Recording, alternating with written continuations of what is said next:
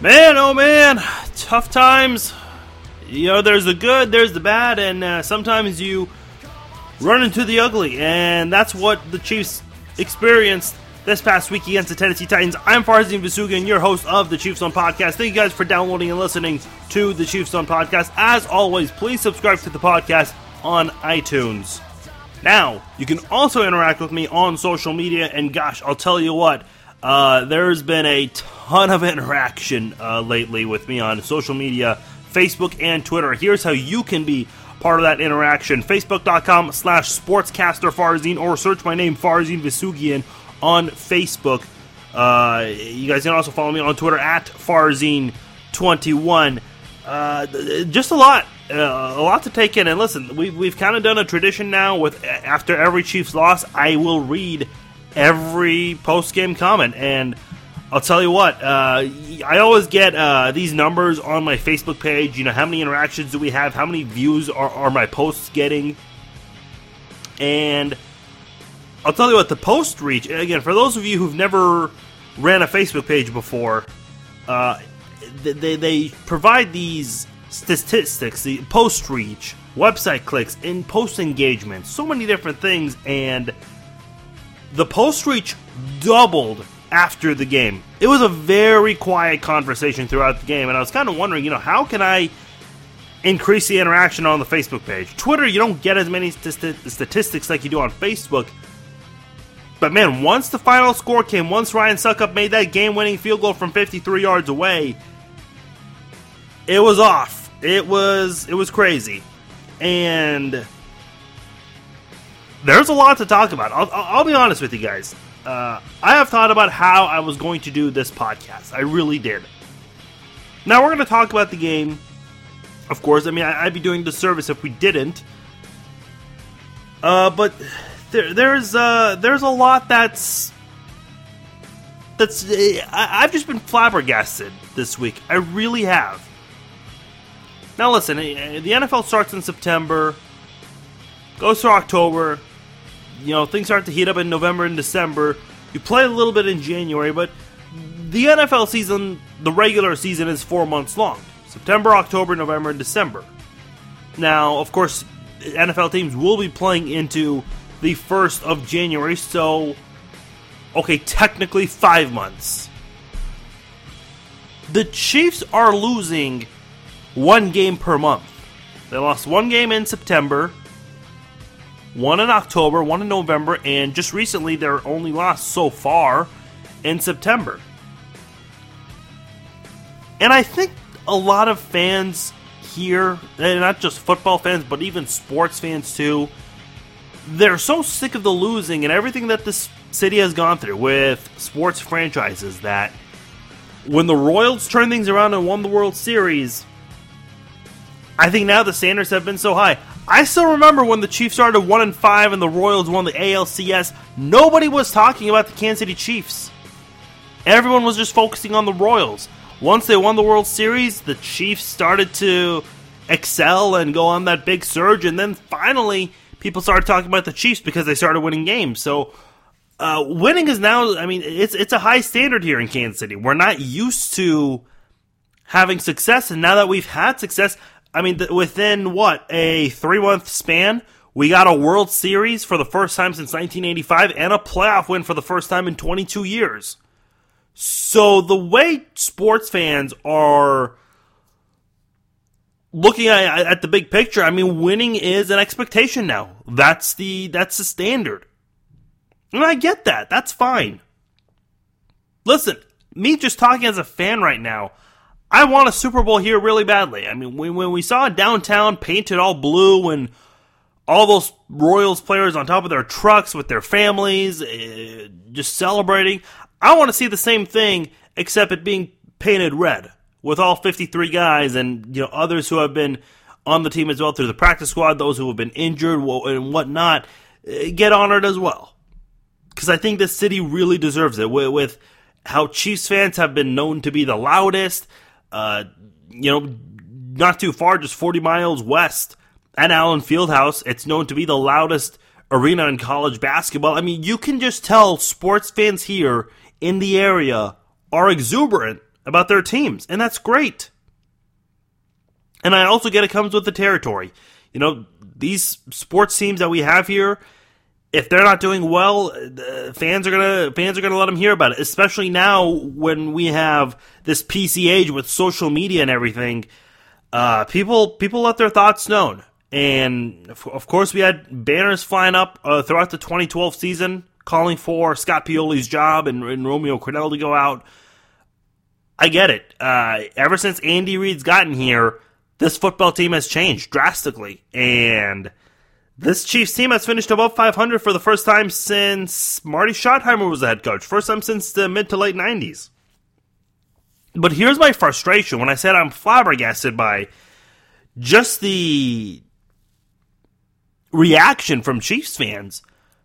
People are calling for Andy Reid's job after the Chiefs lose a football game. People want a switch at quarterback anytime uh, the Chiefs lose a football game.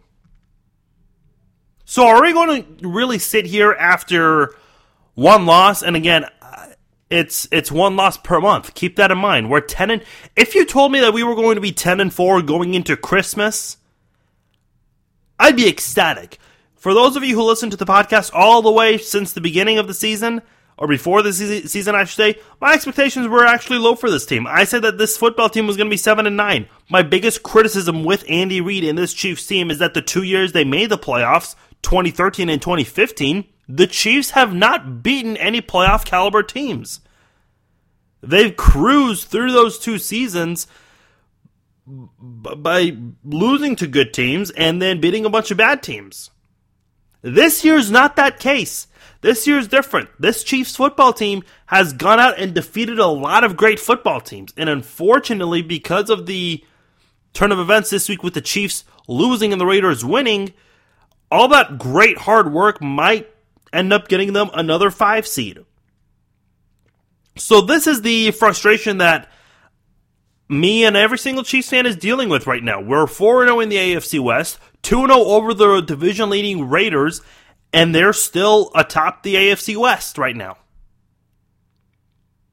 So I get it. People are upset. That's fine, but Let's not call for Andy Reid's job when he is the one who has made this franchise relevant again. This franchise was briefly, briefly, pardon me, relevant when Dick Vermeil was here. Briefly relevant when Herm Edwards and Todd Haley were here. Relevant in a really bad way in 2012 with everything that just went on with the franchise on the field, off the field. It was horrible. This football team has not seen just dominant success since Marty Schottenheimer was the head coach. And Andy Reid has brought us something special that we haven't seen in a really long time. So for me to read all these comments on Facebook and Twitter that say to fire Andy Reid is ludicrous. Now I'm not going to sit here and hide from the fact that Andy Reid has done a lot of things that that's hurt this football team. Uh, play calling is one of them. Clock management, another one. The way he uses, and I know this falls under under the last category of clock management, but the way he uses those timeouts, and I wouldn't necessarily call this clock management, but the top two timeouts he did use, my gosh, immensely benefited the Tennessee Titans in this football game.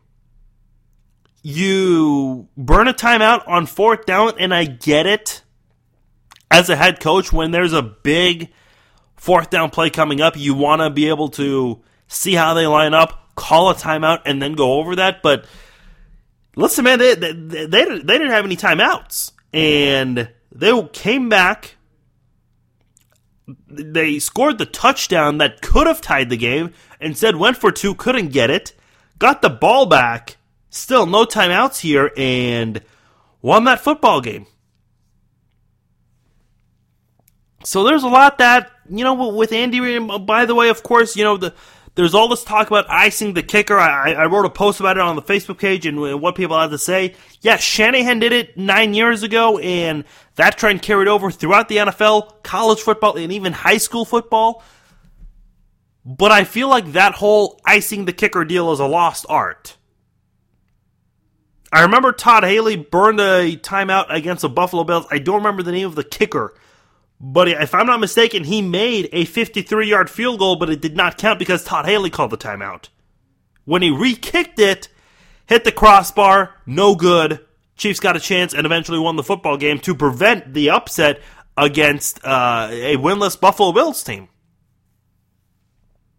So if Ryan Succop, people are saying that Andy Reid should not never have called that timeout because it's 53 yards away. It's cold as heck. Uh, even though I mean there there was a lot made about how the Chiefs kept their field a little bit warmer, but uh, you know still the I mean the conditions aren't great, especially from that distance. And to burn a timeout when Succop missed that first kick, you basically gave him a warm up kick because that's what a kicker would love before he makes the actual attempt from 53 yards away. The one that'll actually st- statistically count as an attempt.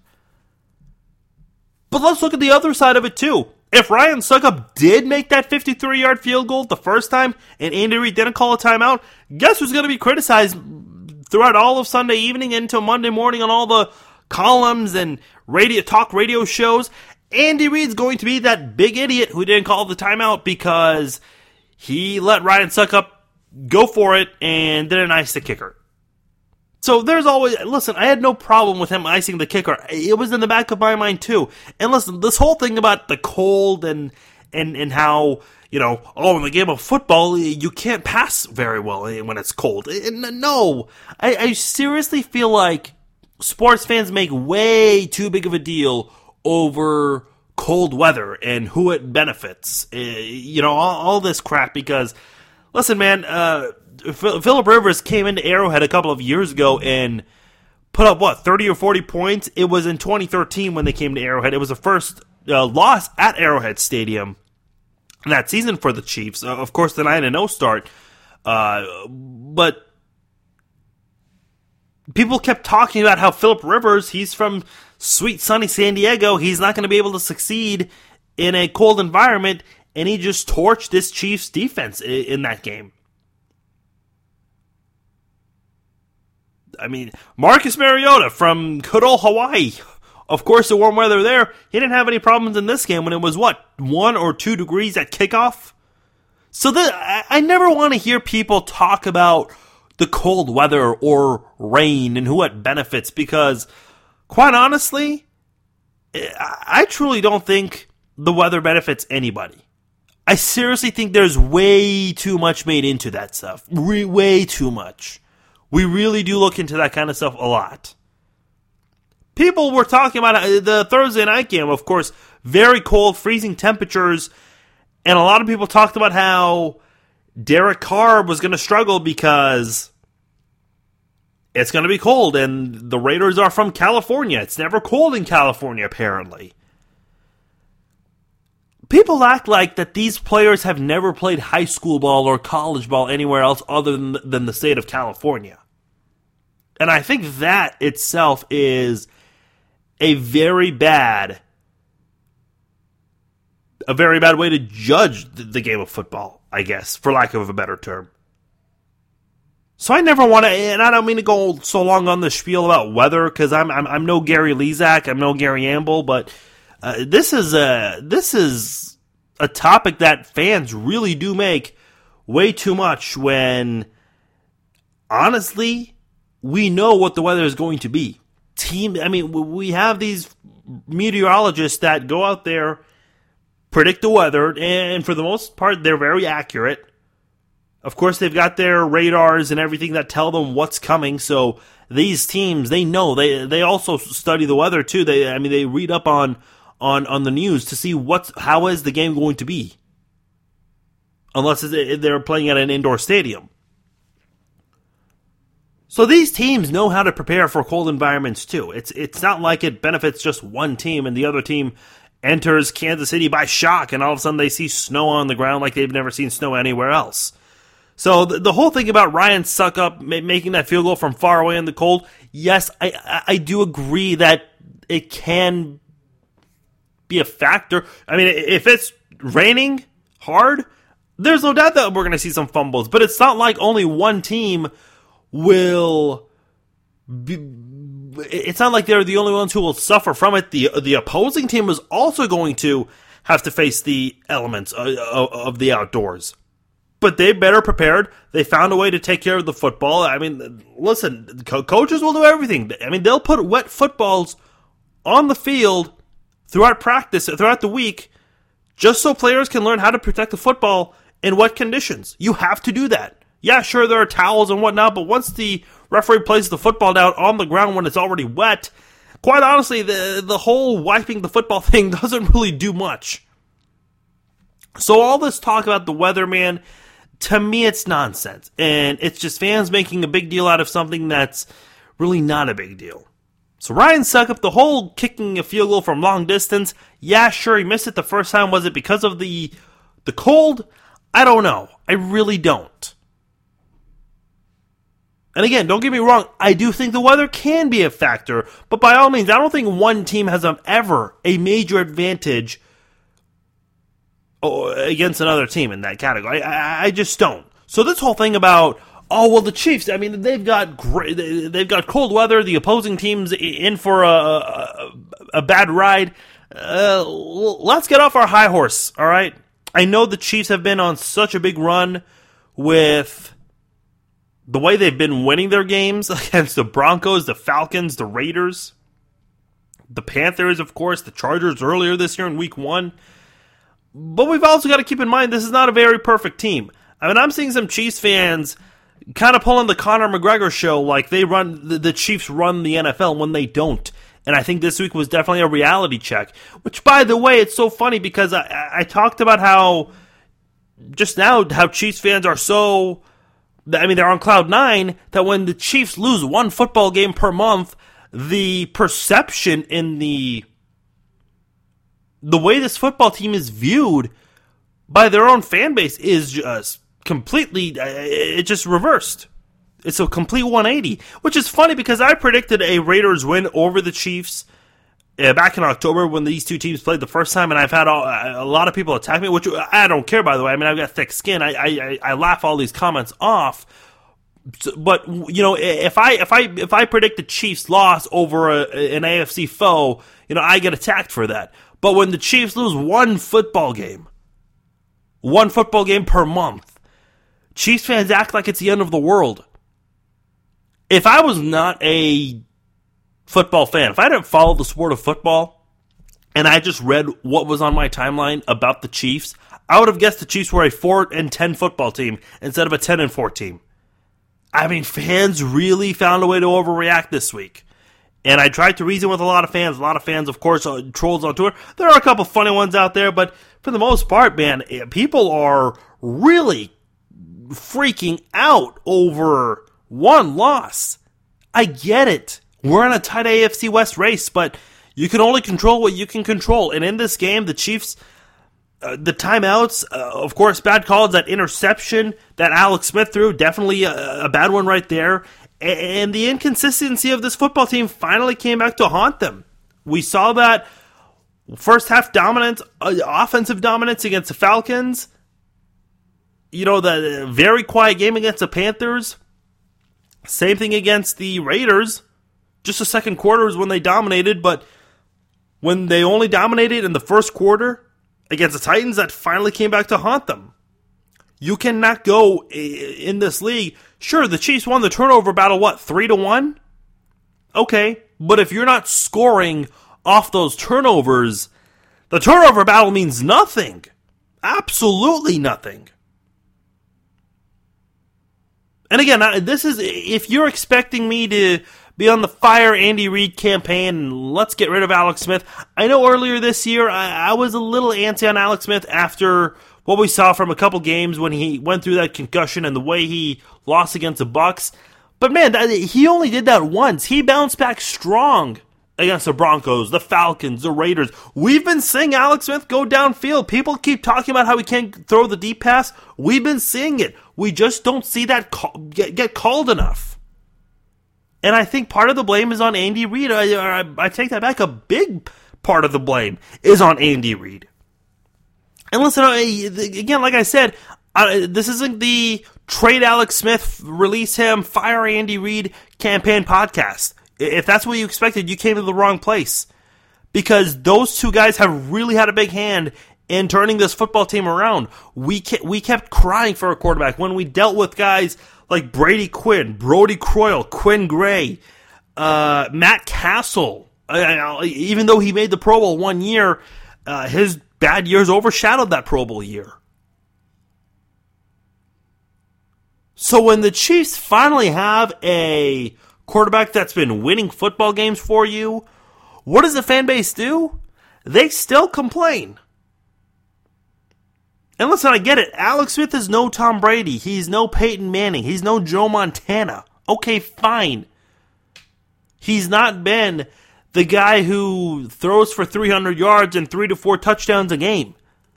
But he's doing enough and it might not be the most exciting way to win a football game, but he is doing enough to win you football games. They keep talking about, you know, on these broadcasts on CBS, Fox, and if it's on a primetime game, NBC or ESPN, they keep mentioning Alex Smith's winning percentage since 2011. It's up there with Tom Brady, uh, Aaron Rodgers, uh, as well as Peyton Manning before he retired. That's great company to be a part of. And listen, we can talk about the downfield passes and how many yards Alex Smith throws downfield per game. Okay, sure, let's let's bring every statistic to the book. Give me the statistic as to how many wins he has compared to most quarterbacks in the NFL. And Alex Smith is going to be on top of that list.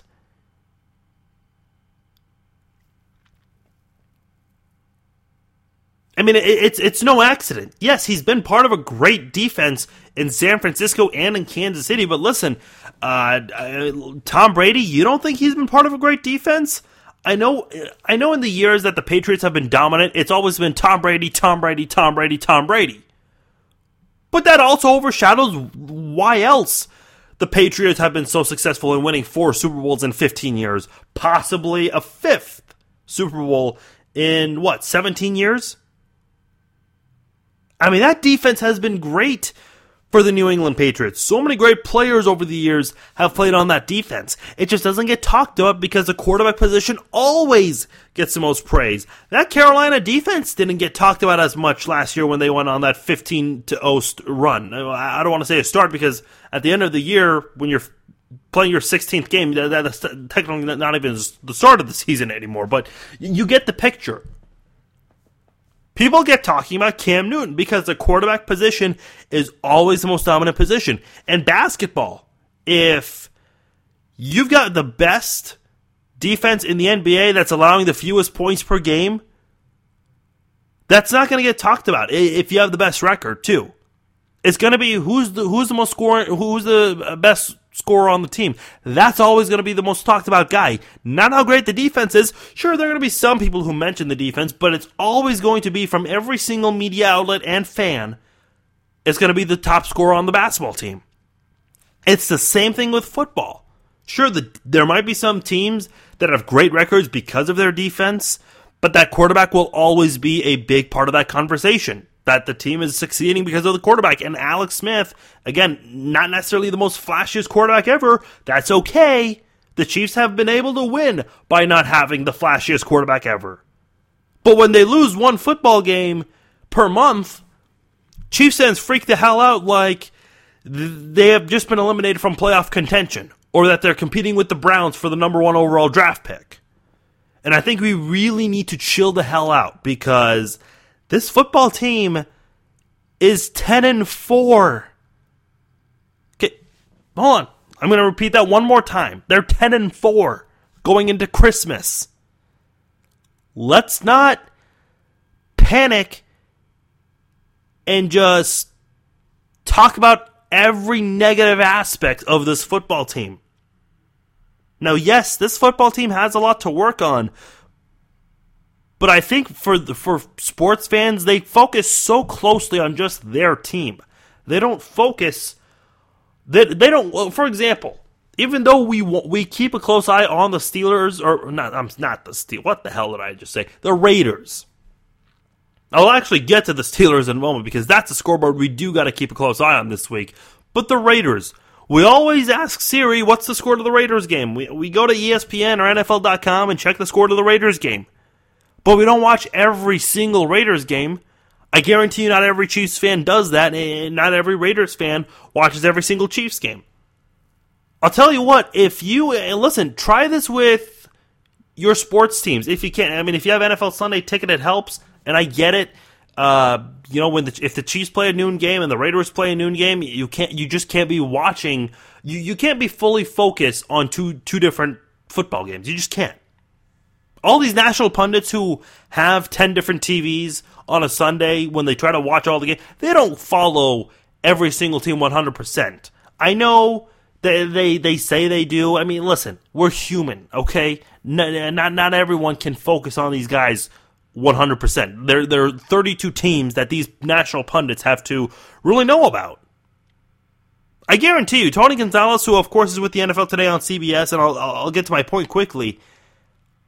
He can't tell you the name of every offensive lineman in all 32 teams. He just can't. I guarantee you. I mean, talk to any national pundit and ask them to name all the linemen on every football team. They won't. I would have to pull out. Uh, I can't tell you all five starters on the offensive line for the other three AFC West teams. I would have to look it up. And there are so many people who pretend like they do know, but then they look it up and then they talk about it like they knew it way before. And I and I hate when people do that. But my point being, the, the point I want to make here, if you can follow two football teams throughout the course of a, of a season, do it. Because as much as we talk about what, what, what the Chiefs' weaknesses are, you're going to find weaknesses for another football team too, as great as they are. There are cracks to every NFL team. All 12 teams that go into the postseason, there are cracks and holes that teams can just if they can figure out what that is and exploit it, they can pull off the upset. We saw that with the New York Giants and everything they did during that 2007 2008 season in, in, in, the playoffs. The Green Bay Packers, they won the Super Bowl not too long ago as a six seed. So listen, I don't care if you have obviously with with the Chiefs and what they have at Arrowhead, home field advantage would be great. Having a first round bye would be nice. Winning a division to just so you can have at least one game at Arrowhead, again, great. But that's not going to guarantee you a ticket to the Super Bowl. So I think, and I get it. I would love a, a an eleventh game at Arrowhead, at Arrowhead this year. Those two preseason games, eight regular season games, and then one more in the playoffs. Just as much as any of you. But if they don't, let's not forget when they snapped that 22 year drought to win their first playoff game in forever, they did it on the road. That was not a game at Arrowhead last night, and they did it in, in, in a shutout, too. And this whole thing about Andy Reid and how he should be fired because he called two timeouts to save the Titans. Listen, I'm not going to sit here and say those were those were boneheaded calls. They just were. those were boneheaded calls. But Andy Reid, as much as that has been a weakness of his throughout his coaching career, at the end of the day, Andy Reid is still winning games. So for people who want to criticize Andy Reid and how he's not he makes a lot of mistakes and it's hurting this team and he needs to be fired, he is 12th all time for most wins in NFL history as a head coach.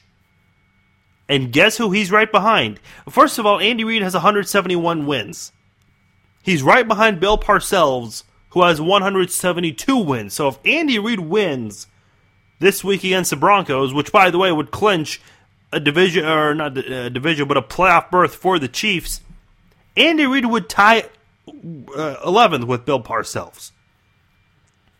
If Andy Reid wins again this year, then he goes up and ties Jeff Fisher for 10th most wins in NFL history. The Chiefs haven't had and uh, you know, I'll say this: it's hard to get a head coach that has had so many wins in his career. The Chiefs got that with Marty Schottenheimer. Of course, had 101 wins, sixth most wins in NFL history as a head coach. So what do the Chiefs do? They hire a guy who wasn't in the, in the top 20 when he was first hired by the team, but he has jumped to 12th most wins in NFL history, Andy Reid. And I know he has not won a Super Bowl, so that's the one thing that's missing from Andy Reid's resume is just a Super Bowl, but he finds a way to win football games, something the Chiefs struggled with before Andy Reid arrived. And listen, here's my thing. If you are going to release or let go of your starter, one of your starters, or fire a head coach or a general manager, okay, you're allowed to have that opinion, but here's what you have to keep in mind. If you're going to fire someone, you obviously have to replace them with somebody else. And not only that, if you're going to fire a guy, you better bring in someone else who can do better because otherwise, why'd you fire that person? So if we're going to fire Andy Reid, and by the way, thank God so many Chiefs, Chiefs fans don't run a football team because this football team would be in shambles especially if you're just thinking emotionally all the time. But if we were to fire Andy Reid today, just for one loss per month this year with the Chiefs, who do you replace him with? You, want to put Jeff Fisher? Yeah, you got it. Jeff Fisher has two more wins than Andy Reid does throughout their coaching careers, but we all know that Jeff Fisher doesn't have the most prettiest win percentage in the NFL either. I mean, there was that statistic that uh, was mentioned that if Bill Belichick was to go 0 16 for five years, he would still have a higher winning percentage than Jeff Fisher. I mean, you want to bring back uh, someone who's stepped away from the game of coaching for a bit, guys like Mike Shanahan or or Coughlin. I mean, look the the way Shanahan and Coughlin were the last couple of years with the Redskins and Giants, it weren't the prettiest. Bill Cowher hasn't coached the game in a long time, probably doesn't have any interest in doing so. Same with Tony Dungy. So, realistically, if you were to fire Andy Reid today, and if you had to bring someone better, because look, when you fire someone, you have to bring a guy who's going to do better because you fired that guy for a reason. You want to be more successful. Who do you replace him with that can help you have the same level of success or better? You're not going to find that guy. I said this in the last podcast. Andy Reid has been the greatest acquisition among any coach or player since post 2012, since the new era of, of Chiefs football. The way he's developed some of these football players, Alex Smith and Jamaal Charles are statistically having the best seasons they've ever had in their careers. Marcus Peters and Tyreek Hill have turned their lives around because of Andy Reid. He did the same thing with Mike Vick in Philadelphia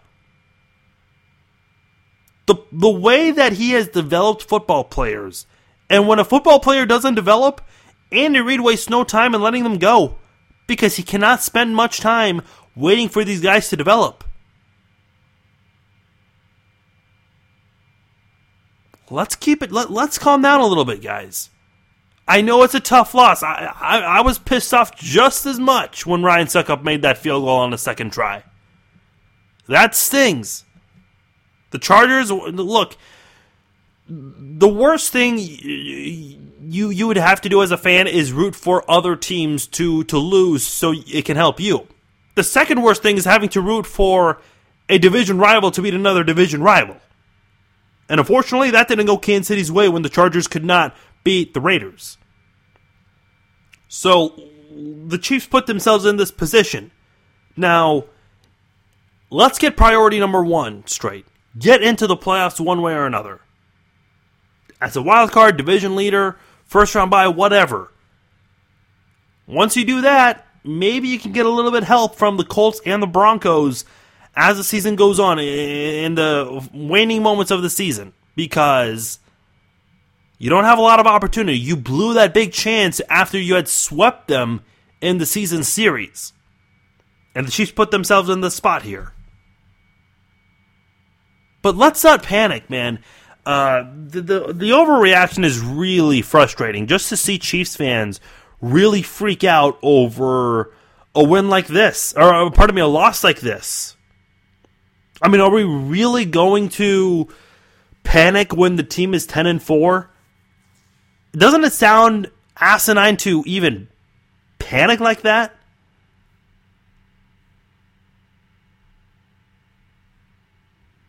Again, let's keep in mind 10 and 4. That is their record right now. All right, uh, as always, uh, I, I, like to read these comments after a loss, uh, and it just turns out we have almost 50 comments to read. Uh, I, I, think some people may have commented commented twice. Uh, I'm not going to read any replies uh, because I want to get through this as fast as possible. So this is going to be rapid fire. Here we go. Facebook.com slash sportscaster Farzine, by the way, if you want to be part of this. Uh, I always read comments after a game, uh, but after a loss, I just make it a tr- tradition to try to read every single comment. Uh, Nathan starts off here. Deserve to lose. Stupid mistake. Deserve to lose is actually what he wrote, but I get the idea. Deserve to lose. Stupid mistakes came up firing when uh, went conservative. Joe says still playoff bound. Offense needs to get their you know what together. Defense got ran all over. By the way, I don't read these comments before going on the podcast. That's another thing I like to. I, I, I like to read them for the first time while actually recording them. Dewan says defense needs to tighten up. Denver will take advantage of a poor run defense. Get ready for next week. Matt says our offense sucks. Coach sucks. QB is the most overrated player at his position. All right, there's the overreaction there. It's got three likes, so uh, he's not the only one overreacting. Matt, I, I, respect your opinion. I appreciate you commenting on the page, but man, uh, I, I, just feel like that's an overreaction there. Sean says, I can't believe we ran the option, uh, referring to the third down play right before the Chiefs punted the football to Tennessee to give them another chance.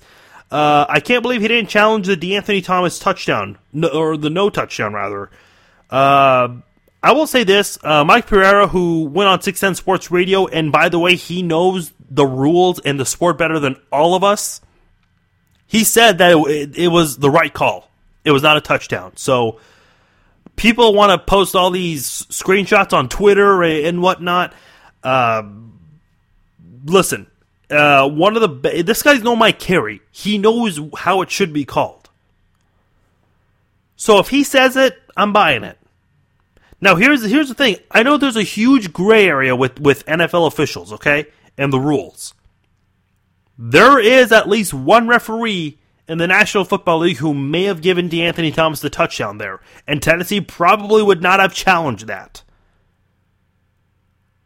So, I get it. There's a gray area with these rules, but at the end of the day, if a guy like Mike Pereira says that it's not a touchdown, I'm I'm I'm gonna believe that and say it's not a touchdown. Joe says Chiefs always push the brakes in the second half, bad coaching.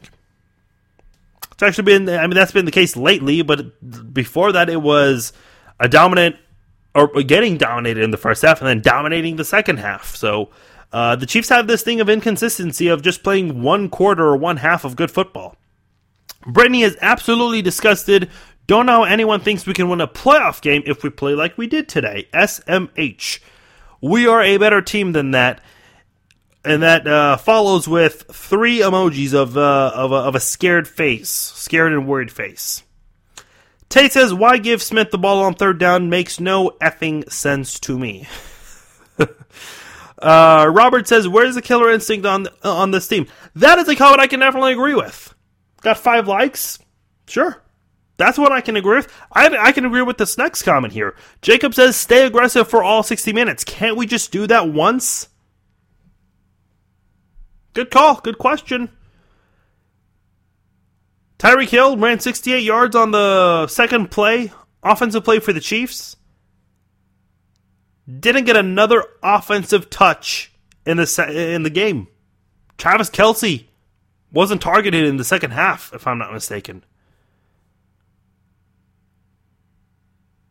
I mean, you've got to use your weapons. And, and here's the thing I said on Twitter maybe just maybe Andy Reid is trying to hold back and not put too much on film for potential opponents in, in the playoffs. Because look at what happened in 2013 when the Chiefs played the Colts in Week 16. They only scored seven points. Two weeks later, when they played them in the in the playoffs, they scored 44. Now the final score wasn't the prettiest, but you get the idea. I mean, eh, a lot of people think Andy Reid held back in the Colts game because even though it was week 16, a lot of people actually thought it was realistically possible, even two weeks in advance, to know that the Chiefs and Colts would play in the playoffs. So I like that strategy if that's the case. But in this case, when you when you haven't even made the playoffs yet,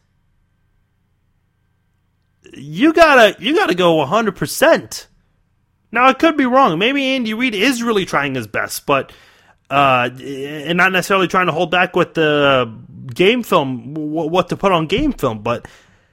Uh, this isn't. Uh, you've you've got to play hard until you get what you want, which is number one a playoff berth, two a division title, and three a first run bye would be nice.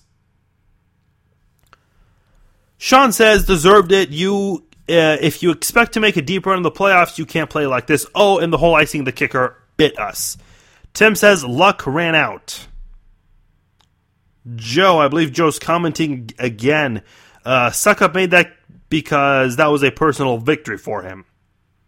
Sure, why not? Uh, he may not admit it, but uh, I mean, these guys are human. They they they they they love to they they love to stick it to the general manager and let them know they made a mistake. I I, I would too if I was a, a kicker or, or, just a player. You don't think Alex Smith wanted to prove the 49ers they were wrong in letting him go? Back when the Chiefs and 49ers played in San Francisco in 2014? Of course he did. RJ says offense gets stagnant. The D is great, but can't put that much pressure on them all the time. And that's another comment I can fully agree with. Uh, this defense has really carried this football team on their back. And three takeaways this defense did what it needed to do. they, they did. Uh, you held the Titans to 19 points. Uh, this defense has only had one bad game, and that was the Steelers game.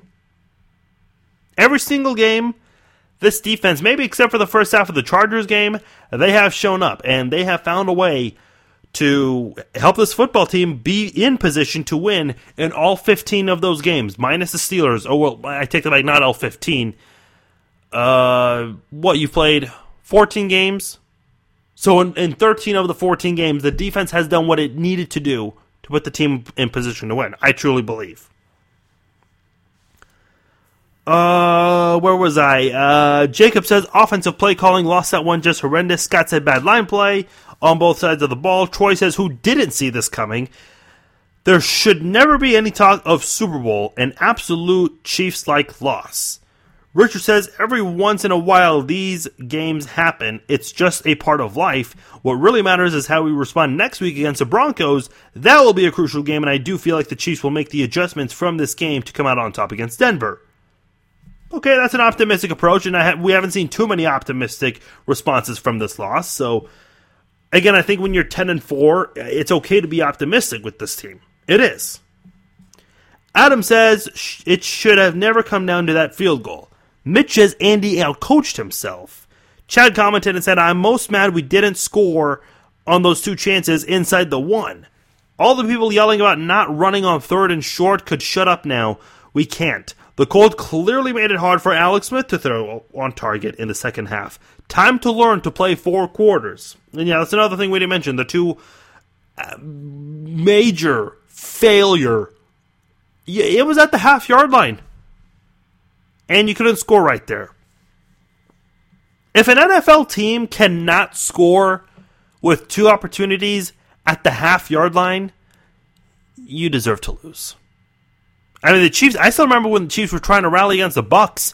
They took forever to score when they were on the goal line at the one, and, and, the, and the Chiefs even got some boos before they could actually finally get that touchdown.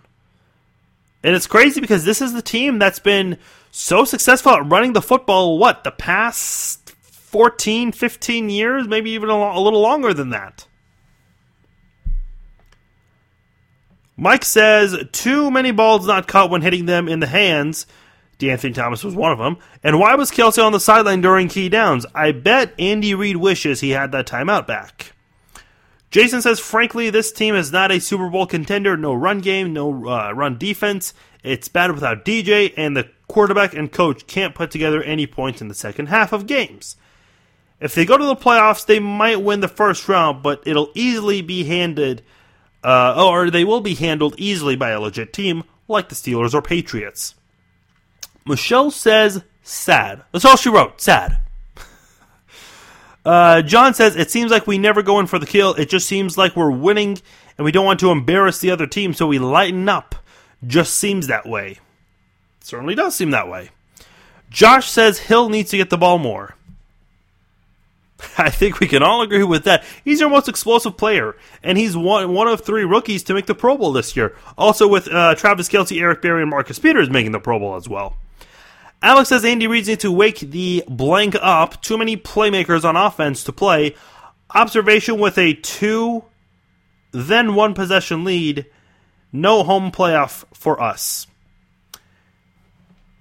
Boy, there are a lot of comments. I may regret reading all of these eventually. Uh, yeah, still a long ways to go.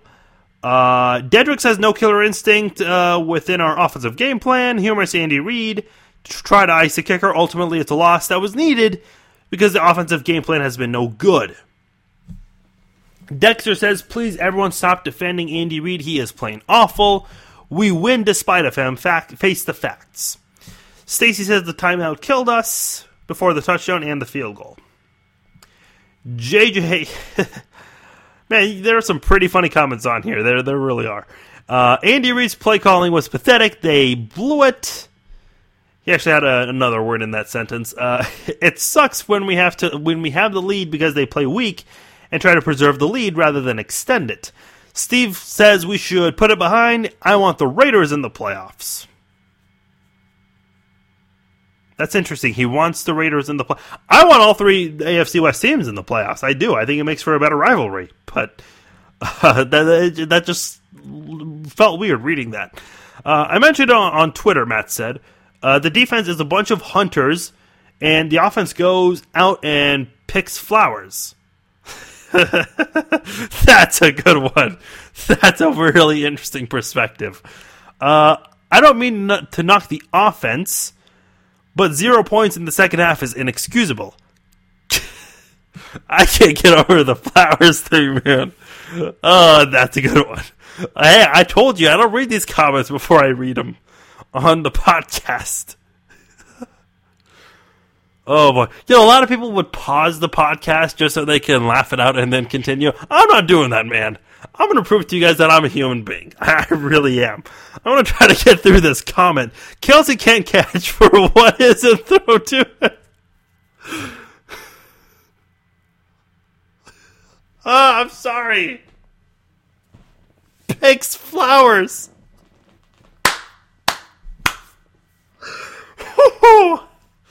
Picks flowers.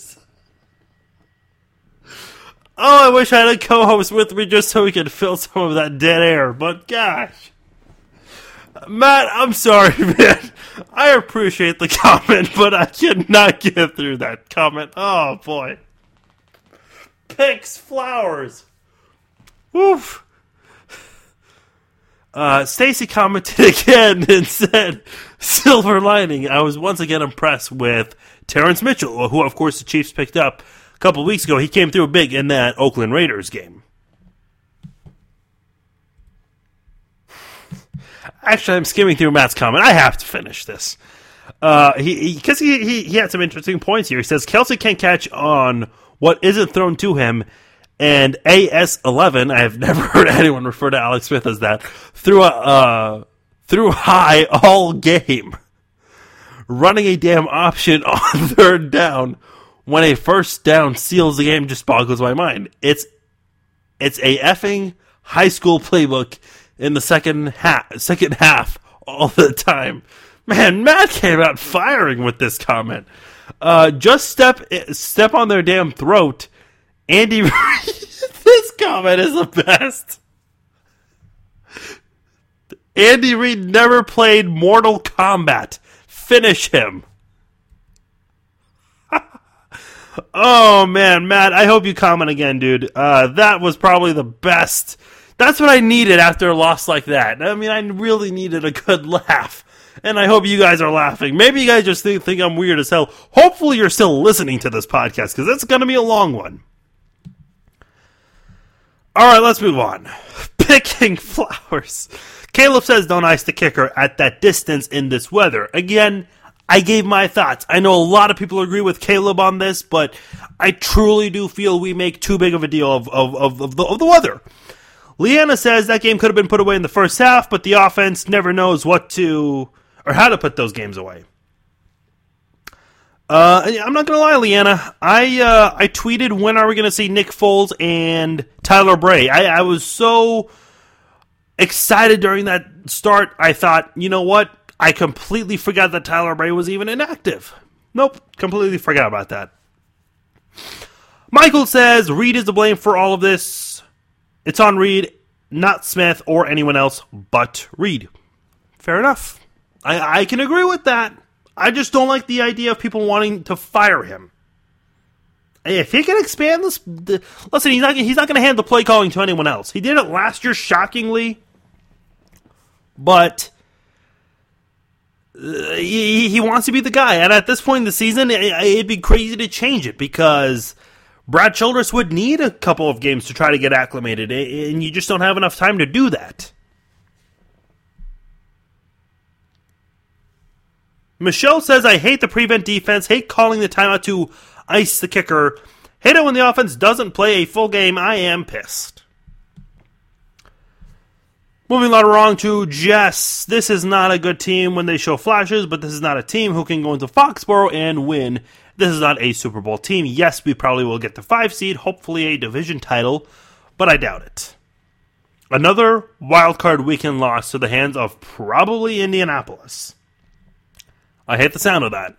I really do, Jess. Uh, I mentioned it earlier. One of the one of those playoff losses there. It's not been a pretty place to go play football, or, or, or even having them come to Arrowhead. Chris says either Smith or Reid needs to go. We need to win a Super Bowl. I'm thinking the latter. Okay, I mean I, I get it. People are. This is right after the game, so maybe Chris feels a lot different a couple days after. Who knows? Uh, Colby wrote three comments in a row. I'm, I'm only going to read one. Uh, this didn't come down to the final timeout call. It was a lot too conservative. Again, just let them be who they are and get the hell out of the way. I'm tired of getting up, the, then getting conservative. With that said, I love Andy Reid in capital letters. However, I blame the fans, man. I drove all the way from Colorado knowing we will knowing full well the weather was going to be crappy because I found tickets in the lower level for 10 bucks. We are the loudest damn fans in the NFL, and today that did not show up. And they expect the damn players to show up. That stadium was half full, and if that. Oh man, you guys really need to proofread your posts before you actually publish them. Uh, I just lost where I was. Oh yeah, he wrote that stadium was half full if that and we were the number one team in the division going into it. Ridiculous. Okay, um, listen, man, when the weather's bad, yeah, sure, they clear 435 and I 70, we're right where the stadium is, and they'll clear the road to the Truman Sports Complex, but. Uh, I mean, those were some bad, bad slick roads. There were a lot of accidents reported, especially in the East Coast region, uh, hope you know all of you guys were safe, uh, whether you're in the Midwest or in the East Side. Um, listen, man, I'm not I'm not driving down there if uh, if the roads aren't clear in my area. I'm just not. In fact, actually, I had us to a KU basketball game that I decided not to go to Saturday night at Sprint Center because. Uh, and, and, it sucked because I was really looking forward to that. I, I love the Sprint Center, love downtown KC, love hanging out at Power and Light before and after events at the Sprint Center, but uh, just wasn't going to do it. Uh, especially, you know, in an area like Power and Light where people are, I mean, they're crazy. They're drunk and the streets are so narrow there. But you get the idea. Uh, I can't blame fans if they didn't go. Uh, the weather just was not, well, not the weather, but more so the conditions, the streets. Chad says the Chiefs and Royals, we're almost done by the way, uh, have been successful se- seemingly despite their coach and manager. That's an interesting point. I actually never thought about this. I know Ned Yost gets a lot of a lot of grief because of the way he manages, but the Royals found a way to win a World Series. He continues and says, I can't help but wonder how we'd be doing this uh, with this same team, but a different head coach. Again, I think people seem to forget that Andy Reid has the 12th most wins in NFL history. Seth said, Andy played to lose our running game was horrendous how can you be in third and short, fourth and short, and not get a first down? No commas in that sentence at all. I, I, I kind of hard to read. Uh, Mike says, "I just get the feeling Andy doesn't want to show all of uh, show all of his offense to other teams scouting us. So when he has the lead, he plays conservative. I just hope we don't have any more of these games for granted. And if we lose, we lose. But let let it not be because we didn't try." Josh gets us out of here. Final comment. He says, "I blame Joakim Soria." Now I'm sure he's being sarcastic with that, but. Joakim Soria, yes, the uh, the uh, relief pitcher for the Royals, who had what a dozen blown saves this year or blown leads. Yes, quite a lot of those. Not good. All right, so th- there it is. I mean, that's the reaction from Chiefs fans. That's the most comments I've ever had on the Facebook page. I have no idea how long that took, but uh, we went through it. We we talked about how the offense was picking flowers. Uh, I mean, we we there's so many perspectives from this, so many point of views too. Most of it's pessimistic. I get it. That was a tough loss, but you're 10 and 4. You've got the you've got a head coach who has a 12th most wins in NFL history. So let's not get too carried away here. Let's let's not get too upset here. This Chiefs team will make make it make it into January and play playoff football. They have had losses like that. They lost to the Buccaneers. What do they do? They beat three teams who are going to make to the, make it to the playoffs. Two of them, well, maybe not the Broncos, but two of them on the road. The Broncos are the reigning Super Bowl champions. I know they're missing a lot of pieces, but they got off to a damn great start this year. I mean, the Broncos are not an easy team to beat. There are a lot of great teams who don't make the playoffs. 12 teams very few get in. I know it's almost half, but there are a couple of really good teams who don't make it, and the Broncos might be one of those teams, and the Chiefs beat them on the road. Possibly do it again this week.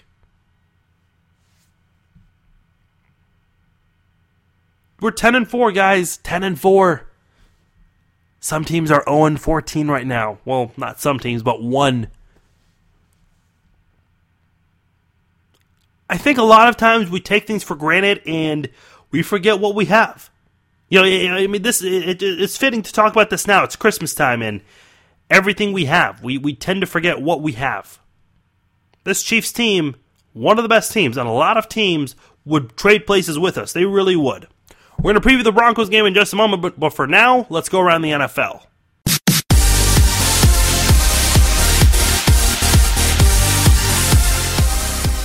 You know, I, I think it's fitting that we talk about panic on this podcast because when the Dallas Cowboys lost to the Giants, there's all this talk about, oh, uh, time to bench Dak Prescott and put back Tony Romo. The team's lost two football games. I, I know both to the Giants, but come on. You're 12 and what? At the time, 11 and 2, and people were talking about changing uh, the quarterback. This is a great example of just how impatient we are as a society today. And social media, we we're all able to voice our opinions. We really are. But let's calm down. Let's not panic over one loss, people. Let's not jump to conclusions. When Dak Prescott went out and rebounded this week and won, people stopped talking. They beat the Bucs on Sunday Night Football everyone stopped talking. No, there's no talk about changing quarterbacks. It's weird, right? It's funny how it works. Same thing happens with Alex Smith critics. When when he's winning, they're not talking. When he makes a mistake that leads to a Chiefs loss, they're talking. That's how it works, man. Uh, I, I can't say I have a problem with it. That's everyone's First Amendment right to do so. I just urge people not to panic over one loss. If a quarterback is losing three, four consecutive games for you, yeah, sure, then let's do something about it. By the way, speaking of doing something about it, the quarterback position, the Texans are doing the right thing, going with Tom Savage. Brock Osweiler, what was that? What was that deal they gave him? Seventy-two million in four years, thirty-seven million of that guaranteed. Listen, uh, let let this be a lesson. And the Chiefs have gone through this too when they paid Matt Cassel for playing what pretty much 16 games because Tom Brady got hurt in the first half against the Chiefs. Uh, but Matt Cassel fills in for Tom Brady, and Brock Osweiler fills in for Peyton Manning. And suddenly, those guys are. I mean, they're they're the king. they're on the throne just because they filled in for a Hall of Famer, a future Hall of Famer, I should say. So they get all this money thrown at them. Uh, listen, let's keep this in mind. Let's wait for the next Hall of Fame QB to be replaced, and let's just see how his career goes. I really hope this is a lesson, man. I hope NFL GMs in the future learn just to not throw money at their way. They don't deserve it all. They don't. By the way, coincidentally, Cassel and Osweiler both pretty much got their opportunities against the Chiefs. Ironic. Just ironic. Uh, last thing, this whole thing about the Los Angeles Rams and their now now what they have a head coaching uh, vacancy here, an opening. Uh, I was listening to Jay Glazer, and he said that there are a lot of coaches under contract that are trying to find a way to get there because of the market. Listen, man, look at the Lakers. They're in the big they're in the big market. They are the Lakers. People know who the 12th man is at the end of the Lakers bench when they're good because it's Hollywood. It's I mean it's LA. But listen, man, even a market isn't enough to attract the coach. If you're going just for the fame and the market, that's that that's that's wrong, man. You've got to go if you can truly build that football team from the ground to the top. Otherwise, don't do it. Uh, what's the point here? I, I think again we make way too big of a deal of certain things. Weather, market size. I could go on. Just because the Rams are in LA doesn't mean they're going to start seeing success.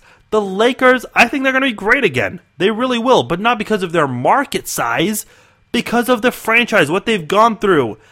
The Buss family, they want to dominate again. They want to see championships. That's why they're going to be successful again, not because of the market.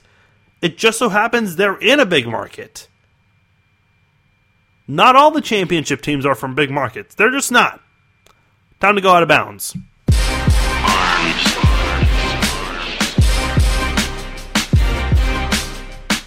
Speaking of the Lakers, they have dropped 10 of their last 11 games. Uh, after a, an impressive start, better than what people thought. But guess what? The Lakers are only two games behind the Portland Trailblazers, who currently hold the eighth spot in the Western Conference. The Trailblazers are 13 and 17, and if the season ended today, they'd be in the playoffs. Let's look at the Eastern Conference for a moment. The Atlanta Hawks and Chicago Bulls are at 500 or below. Now, listen, I know every now and then the NFL might have a seven and nine team making it into the playoffs. We don't see it every year. We we see it every maybe what three four years. In the NBA, man, it's it's I don't want to say it's easy, but it's certainly doable for a team below 500 to make it into the playoffs. And I know there's still a long ways to go into uh, for the NBA season, but if this keeps up, man, the way the Western Conference looks, we could have a team with a really bad record below 500 make it into the playoffs. And I, I really feel like the NBA needs to find a way to shake things up and not allow 16 teams into the playoffs. That's just way too much.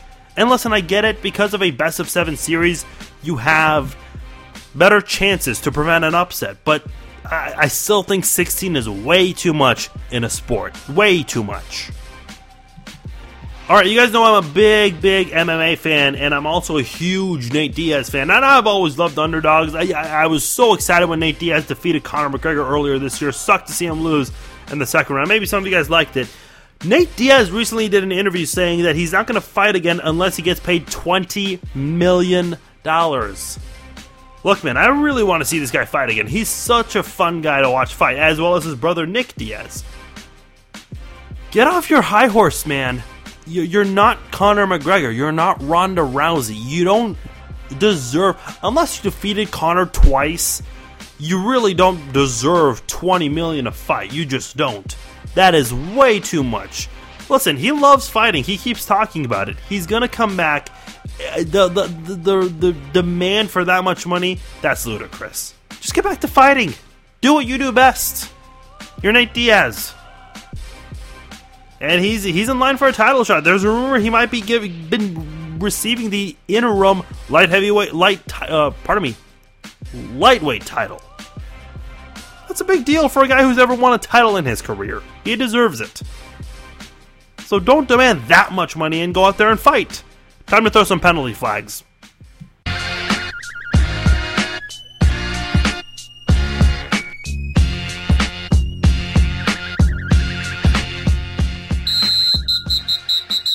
All right, uh, so for some crazy reason, there have been police chases going on in the Kansas City area that have made it onto YouTube, and and of course, a lot of people uh, they like to tune into those kinds of things.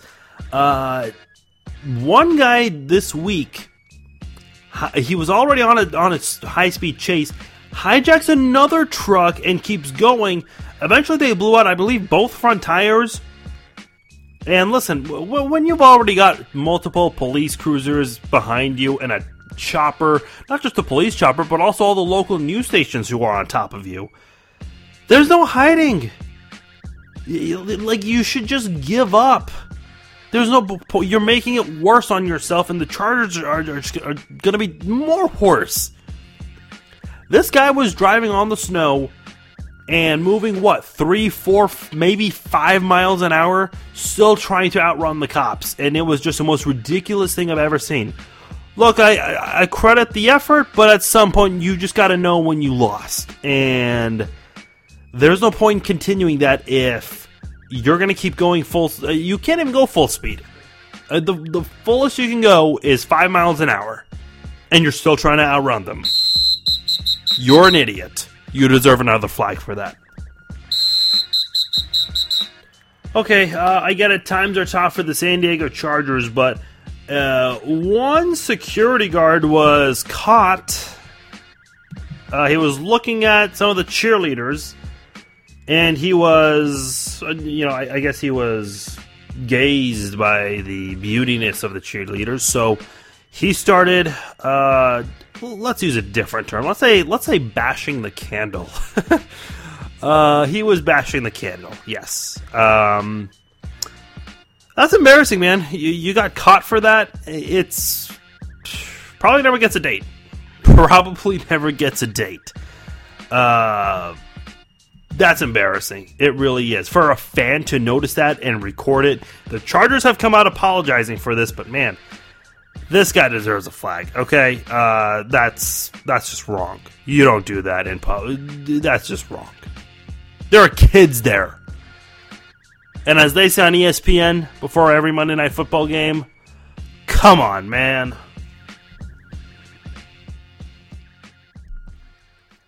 By the way, the Pro Bowl alternates have just been released for for this season, and nine Chiefs are on that list. And I think you guys are going to be quite surprised with some of the names that have surfaced. Alex Smith, who of course is everyone's favorite player everyone's if the player Chiefs fans love to hate on.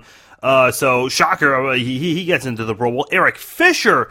Uh, if uh, if the Chiefs don't make it to the Super Bowl, hopefully they do. Uh, but if that's not the case, then Eric Fisher may find himself playing in his first uh, Pro Bowl. Same with Dee Ford. So you know all this talk about how Eric Fisher and Dee Ford, you know those guys were busts.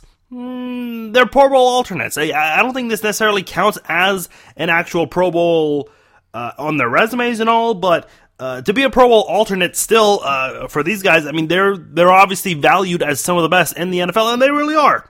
Justin Houston, surprisingly and impressively, uh, I guess he did enough to impress a lot of NFL fans to get voted into the Pro Bowl, despite not playing the entire season. Derrick Johnson, also going to be uh, voted. He'll be considered. I guess he's a Pro Bowl alternate, but obviously he can't play in it this season. Dontari Poe, uh, another alternate. DJ Alexander, and then a couple special teams guys. You you already got your kick returner in there. Now you've got Cairo Santos and Dustin Colquitt part of the Pro Bowl. I think it's safe to say the Chiefs have, pro- maybe not statistically speaking, but probably overall the best special teams unit in the NFL. They just do. Cairo Santos, one of the most consistent kickers in the NFL. Dustin Colquitt, eh, I'll say it again, like I said with Santos, one of the most consistent punters in the NFL. And you've got the fastest and best punt returner in the game, and also can do some uh, good things as a kick returner too in Tyreek Hill. So there you got it. Nine Pro Bowl alternates in addition to the four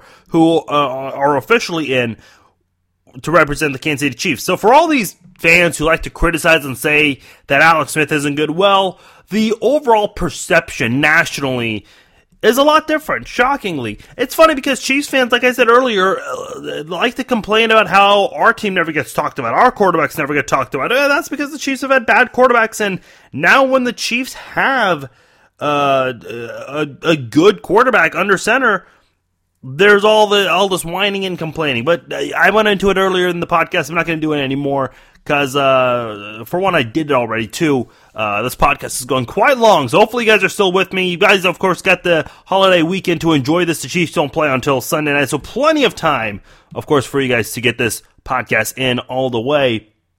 Of course, you guys want to hear my thoughts on the game between the Broncos and the Chiefs. Let's get right into it.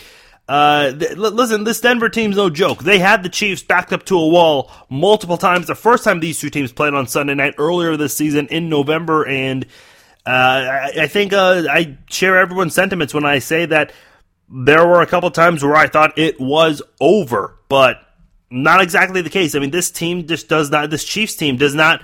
Uh, quit battling. They will fight all the way until the final second. So that's something you can definitely appreciate from this team and uh, this is not going to be uh, an easy game against the Denver Broncos. Now, being at Arrowhead, and I do have to say, I know the weather has been kind of a, a, a hot topic here. Uh, this is, just came out as well.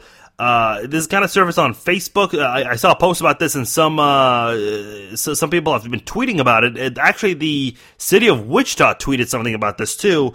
Uh, something about how there hasn't been a tornado since 1955 on Christmas Day in the in the in the city of Wichita. Uh, but there are some uh, some bad storms on the way: rain, hail, uh, all kinds of crap, and on top of that, tornadoes on Christmas. So. Uh, not necessarily the Christmas we all really look forward to. I'm kind of a little nervous about this uh, because, of course, a lot of people traveling to see families, friends on, on Christmas Eve, Christmas Day. And of course, you've got a big game at Arrowhead, which is expected to be uh, a sold out house. The weather is expected to be much better than it has been the last two games at Arrowhead. And of course, when the weather gets really, uh, when, when it gets better during this time of year, that's uh, not necessarily the the best thing to have. So uh, that's the predicted forecast for this weekend. Uh, warm temperatures, some rain, and then of course some hail and tornadoes. Not exactly sure when in the day this will happen. Uh, it's been reported that trees are expected to be all over the area, all over the roads. Uh, maybe even some some buildings could could see some damage. Uh, so kind of scary. Uh, hopefully, you know, I mean, if if you're reading this, you're in the KC area. It's actually you know from Iowa to Texas is where they're uh, saying that this is all going to happen, and Kansas just ha- happens to be in the center of all of this. So please be safe if you guys are uh, in the area. Uh, so obviously, something you uh, you never know uh, how things are going to pan out, especially when they uh, predict these way in advance. But uh, as far as this game goes, the Broncos not not the most threatening team on the ground, but against Kansas City's weak rush defense, which is no different than Denver's rush defense. I think you could see both both teams uh, use the running game a little bit. Now, the Chiefs tried that in the last game and weren't so successful. This time around, you know, how, how do you exploit that? Well, you're on your own home turf, so hopefully you can have that uh, play to your advantage. And again, a lot like the weather, I don't think where you play isn't an automatic guarantee of how successful or poorly you'll do in a game. Devontae Booker is the leading rusher for the Broncos, 528 yards, a 3.4 yard per carry average. Uh, he's got three touchdowns on the season. CJ Anderson, 437 yards and four touchdowns on the ground. So, again, uh, not the mo- most exciting group of, of, of, tailbacks for the Broncos, whereas their passing game is really where they shine the most. Demaryius Thomas and Emmanuel Sanders each have 1,000 yards. Thomas has 1,016 yards. Sanders 10 yards behind him, 1,006 yards. Each have five touchdown grabs on the year. Uh, Thomas has 83 grabs, uh, Sanders 78. So you know that these guys are going to be target, targeted quite a lot. 100 more than 130 targets each this year. And Trevor Siemian, of course, he's had a lot of the snaps this year for the Denver Broncos. Paxton Lynch has played a little bit, but overall, this is uh, this is an offense where I'd like to think that they would attack on the ground a little bit because you don't have Derrick Johnson in the middle and this rush defense is already bad to begin with. But then again, you always have to go stick with your strengths. You just have to. And Kansas City, we know they can also do some things in silencing teams when they try to air it out. And that, of course, goes to the pass rushers you have. And the Chiefs are loaded with a bunch of them. And we were, we were already seeing some of those guys uh, I mentioned voted into the Pro Bowl Justin Houston, Dee Ford, Dontari Poe, DJ Alexander, and Ramik Wilson, who I really feel like statistically hasn't been great, but the way he's been playing and filling in for DJ Maga, he's done a really great job for the Chiefs this season. And now that you've got both Wilson and Alexander playing, it's a thin, it's a thin group of inside linebackers. Don't get me wrong, but I still think this is these two guys. If they can if they can focus on the task at hand, they can definitely do some damage. Which, by the way, I, looking at this pass passing game, I mentioned how Thomas and Sanders are, are the two leading pass catchers with each more than a thousand yards. Second on the list is Virgil Green, who was a tight end the previous year with the Bron- Broncos, 220 yards. Eh, I should say two years ago, actually. So if you can take away Thomas and or Sanders, which I know is a very tough task for this team, but they've got the pass rushers and the secondary to really limit this passing game. Who else does Trevor Siemian have to throw to? This isn't a, a, a group of offensive guys. Listen, they live off two guys in the passing game, Thomas and Sanders. It's great that you have two Pro Bowl wide receivers, but it's also a little nerve wracking because if one of them gets hurt and the other is double teamed consistently and you can't get the ball to him, you're you're going to be shut down in this game. Now, obviously, we can't expect an injury uh, and, and think of all the positive things that could go our way, but uh, I think Kansas City is capable of defending these guys. You've got the secondary guys like Eric Berry. Uh, Mitchell has really come on a tear right lately. Like I said, uh, one of the comments I read, we all know about Marcus Peters and what he's been able to do. So I, I think that in Steven Nelson, he hasn't been necessarily been great, but he's good at breaking up passes, and he's done that to a couple of big name receivers uh, this year. Again, when uh, they've tried to pull in a touchdown against the Chiefs, he, he's batted some of them away when most cornerbacks probably would have allowed six points right then and there. So I'm really confident in the secondary. I might be drinking the Kool Aid a little bit, especially on Christmas, but uh, I, I, am pretty confident that the Chiefs can go out there and do some damage to Trevor Siemian and not let him have the kind of game that he wants to have uh, with Thomas and Sanders against this Chiefs pass defense. So that's why that's another reason why I think the Broncos might explore running the ball more. That's really where they can do some damage on this Chiefs defense, which again, I mean, uh, the Chiefs are ranked 26th against the run, Broncos 27th. So uh, again, this is a this is a game where I think both running backs could do well in this game. Now, looking at the defensive side of the football, obviously a lot is made of Chris Harris and Aqib Talib. Uh, the, the the two uh, former Kansas Jayhawks, and of course the pass rush with, with Von Miller and Demarcus Ware. Uh, you probably got top three cornerbacks and a top three pass rusher. And the Chiefs, you can say the same thing about them and what they have with their pass rush and in their secondary. Very evenly matched when you compare these two defenses. Uh, Von Miller, 13 and a half sacks. One guy who does not get talked about a whole lot is Darian Stewart, who leads the team in interceptions with three. Surprisingly, this has not been a uh, Broncos defense that's picked off the ball a whole lot. Aqib Talib also has three picks this year, but overall, the Broncos secondary uh, or, or the defense as a whole have just 12 picks. Now, they've only thrown nine on the season eight from Siemian, one from Paxton Lynch. So the Broncos aren't involved in a lot of games where it's pick city. Chris Harris has a pair of interceptions this year. Bradley Roby, a very underrated cornerback who was drafted in the first round a couple of years ago for the Broncos, he's also got a pair of picks this season. And anytime the Broncos get their hands on a football, they do not waste an opportunity to gain as many yards possible. 12 picks, 284 yards for the Denver Broncos this season. That's a very impressive number. The Broncos lead the NFL in that category, while the Chiefs are two spots behind with the Minnesota Vikings in between. And for those wondering, the Chiefs, off of their 15 interceptions, have uh, re- gone uh, 236 return yards off of picks this season. Longest pick for the Broncos, 51 yards. Longest for the Chiefs, 55 yards. Uh, so this is a this is a team that. Uh, both teams really uh, don't waste opportunities when they have the football uh, defensively when they come up with these interceptions. Special teams, uh, Brandon McManus, uh, a good kicker, of course. I mean, uh, he had that incident with the Chiefs where he was forced to try that long field goal and couldn't make it.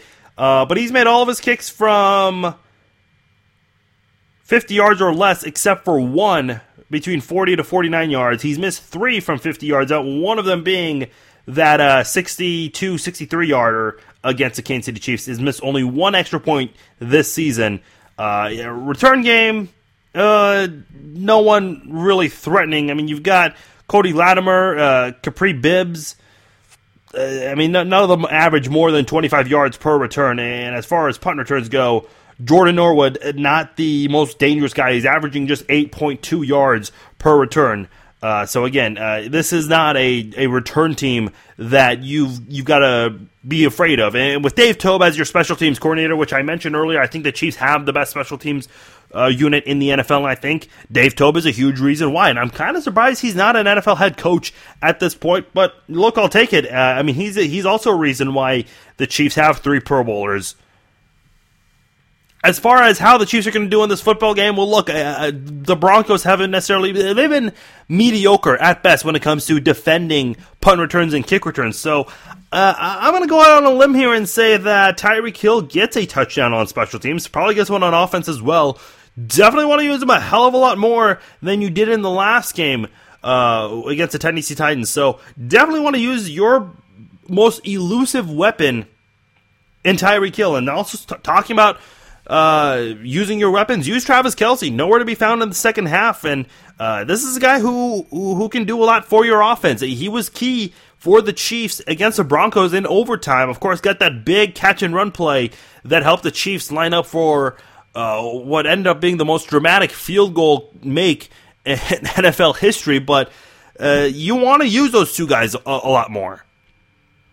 And unfortunately, Jamaal Charles won't be back this season. Uh, he, he's no longer Uh, on the IR with designation to return, so uh, you're going to be without him for, for, for the rest of the year, including the playoffs. There was some hope that he could return, but not going to be the case. Instead, the Chiefs, uh, for the rest of the year, and starting with this game, start using these running backs a lot more. Uh, Spencer Ware, one of the best pass catching running backs in the NFL, and we haven't seen him do what he was able to do as much as he did in the start of the season. Knile Davis, I know he's not the most used guy. A lot of people wondered why is he not being used uh, last year and this year too. Uh, I think Knile Davis can do some damage. Uh, maybe the Chiefs have some concerns with his ball security. He's been known to fumble a lot, especially in college football coming out of Arkansas. So if if, if he can control that, take good care of the football, he can he can run wild on on a defense. We've seen him do it on special teams and on offense before. So if he can do it. Uh, this would be a great time to do so, especially against the Broncos defense that's, like I said, not very good in stopping the run. So I think both teams will use their running games. And I know Denver's ranked number one against the pass, but I think Kansas City can go out and, and, and sling it little bit. We've seen what Alex Smith is capable of doing when the Chiefs call for those long pass plays. I mean, it, it, it's happened. He did he did it against Denver a little bit. Against Atlanta, looked really good in the first half. Against the Raiders in, in the second quarter, uh, did something, did some nice things, uh, throwing it long. So when Alex, when they call these plays, which again we haven't seen it a whole lot from from the Chiefs, but when the Chiefs went on that surge last season, we saw Alex Smith do this. When it's called this year, again, it hasn't been a whole lot. We've seen Alex Smith prove that he's capable of those long plays. Uh, we, we, we keep hearing how Alex Smith can't throw uh, and connect on the deep pass. Well, yes, he can. And he's done it against some really good quarterbacks this season. So I'm going to go out on a limb again and say that the Chiefs, you, I, I still think they can find some success running the football, but they've got to come up with some trick plays, and I think this is where the creativity comes into mind. Forget about putting stuff on game film for teams in the playoffs.